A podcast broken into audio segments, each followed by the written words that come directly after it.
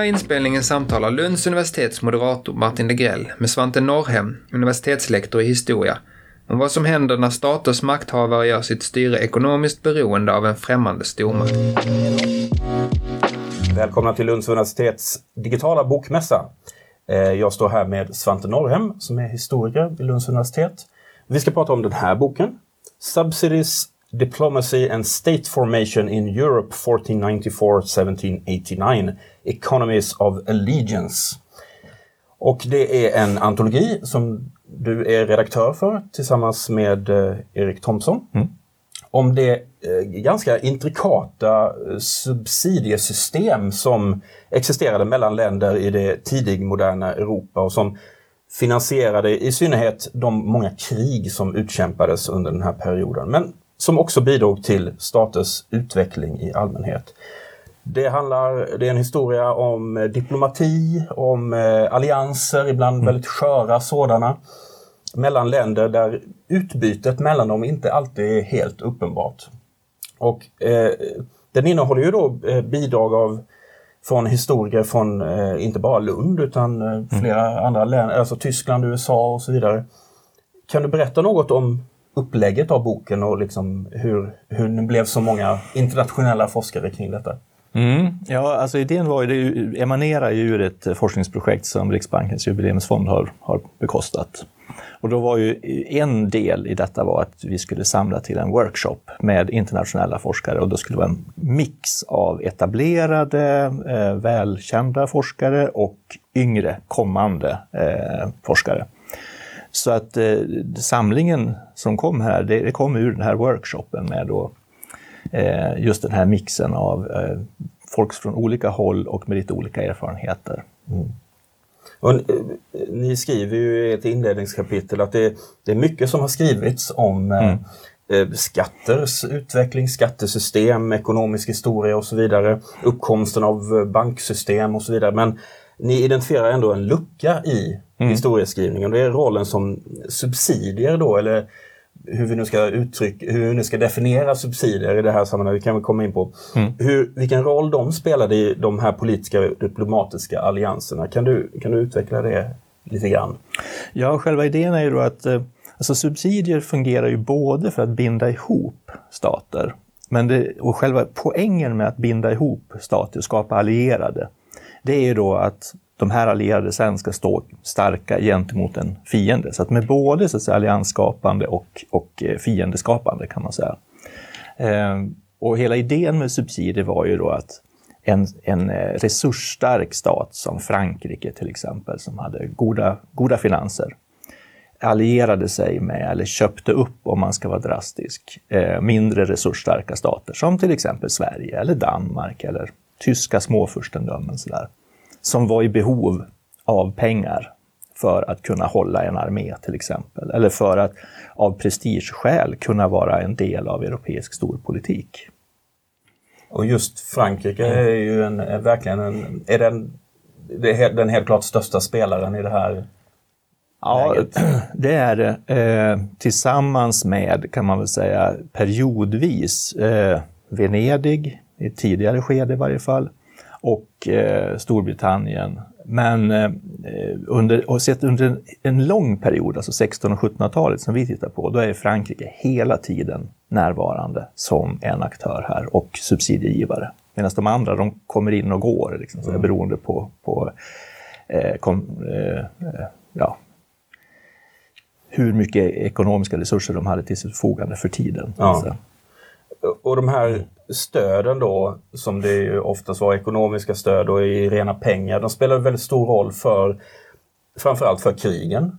Eftersom mm. det var, ni skriver ju att det här var en turbulent tid, att eh, krig var liksom allestädes närvarande på något sätt. Mm. Eh, men det var också en viktig period för staters utveckling som ni kommer in på. Mm. Och, eh, att krig drev fram teknik vapen och transporter och så vidare. Mm. Men det innebar också någon form av boost för diplomati, ambassadörer, mm. stats... Eh, ja, vad ska man säga, byråkrati, kan man säga det? Eller? Det kan man absolut mm. säga. Alltså i och med Eh, om vi tar Sverige som exempel, då, vilket är näraliggande, så kan man ju säga att när man är med i till exempel 30-åriga kriget under 1600-talet och erövrar nya områden och blir en del av det här, då är det precis som du säger. Då behöver man fler människor som kan språk, man behöver fler människor som kan förhandla, som kan liksom föra sig i de här sammanhangen, alltså en slags diplomati i vid bemärkelse. Men man behöver också fler administratörer, Eh, det ska, det ska kommuniceras mer med andra. Man ska dessutom administrera landområden som man har ockuperat och lagt under sig. Och så bygger man statsapparaten. Det blir en effekt av, av subsidierna. Men som du var inne på också, sen har vi det här med infrastruktur. Man behöver också bygga då eh, befästningar, man behöver bygga eh, Alltså alltihopa förvaringshus, man behöver bygga upp en industri som tillverkar vapen, ammunition och så vidare. Och nu ska man inte säga då att alltihopa det här bygger på subsidier, men det, subsidierna driver ju fram en politik, att möjliggör att Sverige för en politik som i sin tur leder till de här andra effekterna när det gäller stadsutbyggnad och infrastruktur och så vidare. Ja, men ni, ni nämnde ju att mm. eh, de här subsidierna utgör inte en oväsentlig del av vissa nationers hela budget. Alltså, tittar man på en del av de här mindre tyska furstendömena som Frankrike öste pengar över så kan det alltså handla om periodvis mer än halva statsbudgeten. Eh, så att de, och det har man ju ibland beskrivit det som att de här eh, furstarna säljer egentligen ut sina länder för att få vara med.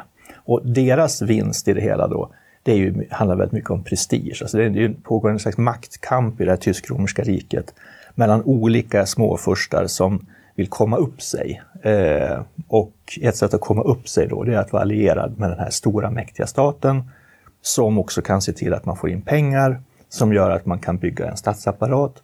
Men också såna här helt andra saker som hade eh, att göra med prestige. Man bygger operahus, man bygger bibliotek, man bygger, alltså den här typen av delar som också är en del av en kulturell eh, infrastrukturbyggande. Så att säga.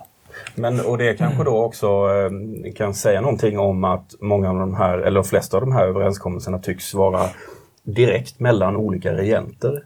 Att, mm. att man eh, att det kan ligga mycket personligt där. Att det, mm. Om du är en liten furste som vill komma upp så vill du gärna ha en liten allians som du kan få mm. ut någonting av. Kanske till och med personligen. Då. Så är det absolut. Mm. Um, ska man se det här subsidiesystemet som liksom tjänster och gentjänster fast mer formaliserat? Eller hur, hur ska man... För det, det, är, det är ju tydligt att se vad till exempel eh, ett litet furstendöme får ut av en mm. allians med Frankrike. Jättemycket pengar. Men mm. så att säga, vad, vad får Frankrike ut av det? Det, det, det, är lite mm. mer svävande känns det som ibland. Ja, alltså Frankrikes, vad Frankrike behöver, det är ju allierade. Eh, man behöver också vad man kan kalla för buffertzoner. Och så fungerar ju Sverige i hög grad under 1700-talet. Alltså Sverige är ju efter stora nordiska kriget, när vi kommer in på frihetstiden, ytterligt försvagat. Ekonomiskt och politiskt. Och Frankrike betraktar ju Sverige som i den meningen en, en, en relativt ointressant partner men Sverige ligger som en buffert mellan Ryssland och Europa. Och det är ju uppenbart att alltså Frankrike är också väldigt intresserad av Polen. Polen är också väldigt svagt. Och ett sätt då att upprätthålla en, en buffertzon, det är att pumpa in medel i de här försvagade staterna för att helt enkelt hålla dem under armarna. Och det är också det bokstavliga uttryck som de svenska politikerna ofta använder. Vi behöver er för att ni ska hålla oss under armarna. Mm. Återkommer de till gång på gång. Va? Och det Frankrike vinner här, till stora kostnader i och för sig, det är då en, att säkra sin egen position eh, i Europa. Att eh, liksom, göra det svårare för den här expanderande ryska staten mm. att komma mot, mot Europa. Så det är ju en vinst. Eh, men sen får man ju också, det är också en prestigevinst. Va? Alltså den, de franska kungarna hade ju en ambition om att vara Europas eh, första, jag menar också globalt. Va? Man har ju en på, länge pågående kamp mellan, mellan Frankrike och det tysk-romerska riket om vem är egentligen eh, Europas mäktigaste. Och det här, här är ju då, här använder ju Frankrike sina starka ekonomiska muskler så att säga, för att hävda den rollen. samma muskler fanns inte i det, i det tysk-romerska riket. Eh, så att där hade man en fördel. Så det är ju väldigt intressant på något sätt att mycket av de här pengarna som ju bekostar krig och bekostar löner till arméer och så vidare. Det blir nästan en, en miniparadox där att samtidigt så bidrar det till någon sorts fred också. Alltså det är just att man sluter vissa länder samman mm. med de här. Att det blir någon sorts, ja det går till krig, men det går också till de här allianserna som då förhoppningsvis ska hålla fred. Mellan åtminstone de som ingår i allianserna. Ja, det är ju tanken. Eh, och det där är ju någonting som debatteras väldigt mycket i Sverige därför att man hamnar ju, genom att ta emot subsidier så hamnar man ju i ett läge där man blir beroende av Frankrike och måste så att säga alltid hålla sig väl med mm. Frankrike. Och det där blir ju en politisk stridsfråga av och till därför att det är ju inte så att man egentligen alltid tycker att Frankrike gör rätt i Europa. Eh, men de ekonomiska stöden här, de tycks ju också vid flertalet tillfällen i alla fall trumfa religiösa övertygelser. Mm. Eh, vad får det för konsekvenser? Alltså du, du, det finns ett exempel i boken hur eh, protestantiska Sverige får pengar av Frankrike att hjälpa. Alltså det, det är väldigt, inte, att plötsligt så strider folk till höger och vänster och det är mer pengarna som spelar roll där än Ja, det ställs på sin spets, framförallt under 1670-talet då eh, Frankrike, som du är inne på, betalar Sverige för att bekämpa andra protestantiska länder, till exempel Brandenburg. Mm. Och det där blir ju ett trauma i svensk eh, politik. Och sen från 1670-talet fram till eh, slutet av 1700-talet. Man, motståndarna mot subsidier kommer tillbaka gång på gång på gång till detta. Hur kunde vi sälja oss så? Eh, att alliera oss med en katolsk stat mot eh, protestanter. Eh, att det är, liksom en, en skam som Sverige bär på.